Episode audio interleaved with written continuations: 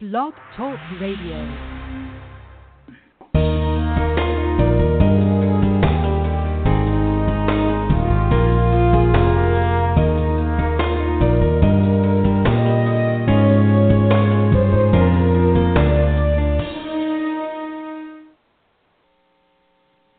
The beauty of a woman. The beauty of a woman must be seen from in her eyes, because that's the doorway to her heart, the place where love resides. The beauty of a woman is not in a facial mold, but true beauty in a woman is reflected by her soul. It's the caring that she cares to give, the passion that she shows, and the beauty of a woman with passing years only grows. Welcome to Living Well with Zenobia Bailey. As always, I greet you with a hearty greeting from the Pacific Northwest. The next time we are together in two weeks, I will likely be in the Northeast of our country. But for now, let's get on with where we left off at the last broadcast. We were making a connection uh, with the stage of our lives when many of us start to experience perimenopause, and then that leads into full menopause. And so, to start off this hour with excuse me, reference to a study that projections uh, for older Americans by the year 2030 would have doubled to 70 million. That one in every five Americans will be in the category of an older citizen. So now, what's the what am I trying to get at? People, when they typically think of older age, maturing, we often think of poor health. But you know, folks, poor health is not something that has to be a consequence of aging. In fact, I did lose an aunt recently, my great aunt, my last great aunt. And she was well into her 90s, but until she contracted, now she did take a turn to poor health but prior to her contacting or contracting cancer, she was in excellent health. she was the epitome of health. And uh, so that's just something that I want to make sure that I highlight that we do not have to give in to the thought that we're going to have poor health, and particularly when there's so many things that we can do to delay or escape it altogether. Much as we know, much of the illness and disability and death from chronic disease can be changed. The, the, the, the pendulum can swing when we look at making transformations in our diet and our, exercise. If we don't smoke, if we get our uh, typical screenings, which would include uh, some of the cancer screening and diabetes screenings.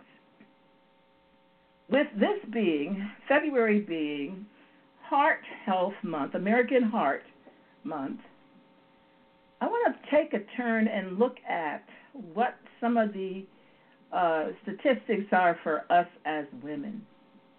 The first thing that I want to uh, bring to the forefront is that it is heart disease is the number one killer of women.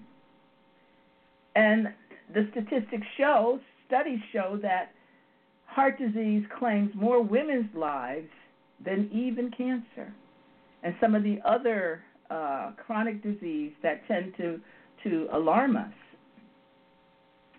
A half million of us die every year, and even as I speak, there's at least one death a minute. More women, since 1984, more women have died of cardiovascular disease than men.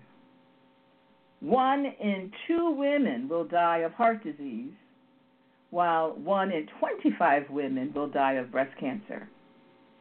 And the fact of the matter is that sudden cardiac death is declining in men while it is rising in us women. The truth be told, there's a huge gap in awareness and treatment. Women can be uh, less aware of symptoms because we're looking for the typical symptoms that go along with men. But we have symptoms that are unique to us. We are more likely to avoid or delay seeking medical care when the symptoms present. We're less likely to receive timely and life saving treatments. But we are more likely to obtain annual mammogram and pap smears. There needs to be a switch, or maybe not so much of a switch, but an, an, an equal um, acknowledgement and commitment to getting our uh, our lipid profiles and our blood pressure checks. We can do blood pressure checks on our own.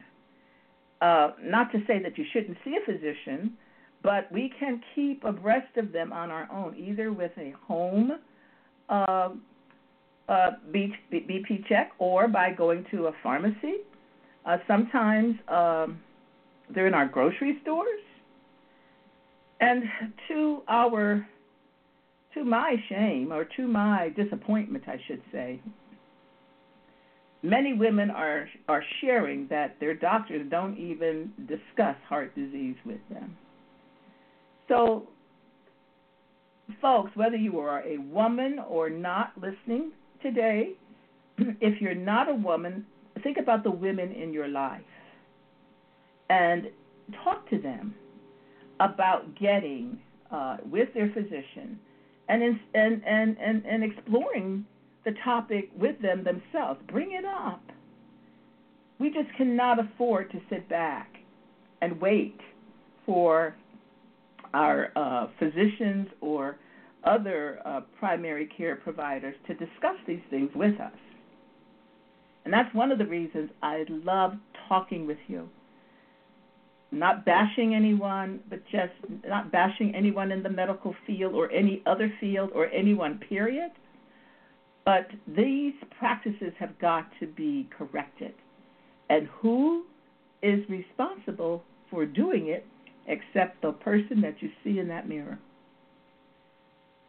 So, again, this is heart month, and I encourage everyone, at the minimum, if you haven't had it, your profiles taken in the last year or so, snap with it. Some of the uh, symptoms that present us would be discomfort in the areas of our upper body, particularly our neck and shoulders. if you find yourself getting nauseous or lightheaded, breaking out in a cold sweat, or a combination of those things. It's serious, and you need to seek some advice, some medical advice, or even medical attention by getting to either your physician, urgent care, or the emergency room. And another thing, the, the, the chest discomfort that we often feel is like it's indigestion and you think, ah, I ate something, it's just indigestion. It may not be, ladies. There's a shortness of breath, or there can be. And there's also the factor of lack of energy. If you find yourself being tired, unusually tired, and uh, just, you know, not being able to get the spark of energy that you desire, and that's typical for you or normal for you, that is another indicator. In terms of trying to prevent heart disease, of course, eat healthy, of course, be active. Um, a healthy weight would be a BMI of greater than 18 but less than 30. Uh, blood pressure numbers have they they they keep uh, changing them. It used to be that 140 over 80 was acceptable. Now doctors are saying that they like to see the blood pressure at 120 or less over 80. In fact, they really desire I've seen doctors who desire 110 over 80. The waist circumference should be less than 35. Our total cholesterol should be less than 200. The LDL less than 100, while the HDL should be greater than 50, and our triglycerides should be less than 150. So, looking ahead to our next series, our next uh, broadcast, rather, not our next series, our next broadcast, two weeks from now, we're going to take a look at some of the specific supplements and and what you should look for in supplements uh, uh, for them to do you well.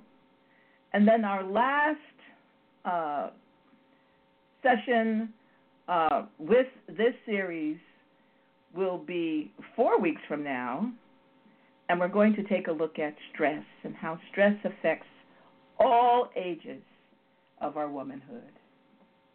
And so, folks, until then, I am going to say farewell. Thank you so much for joining me yet again today. Goodbye.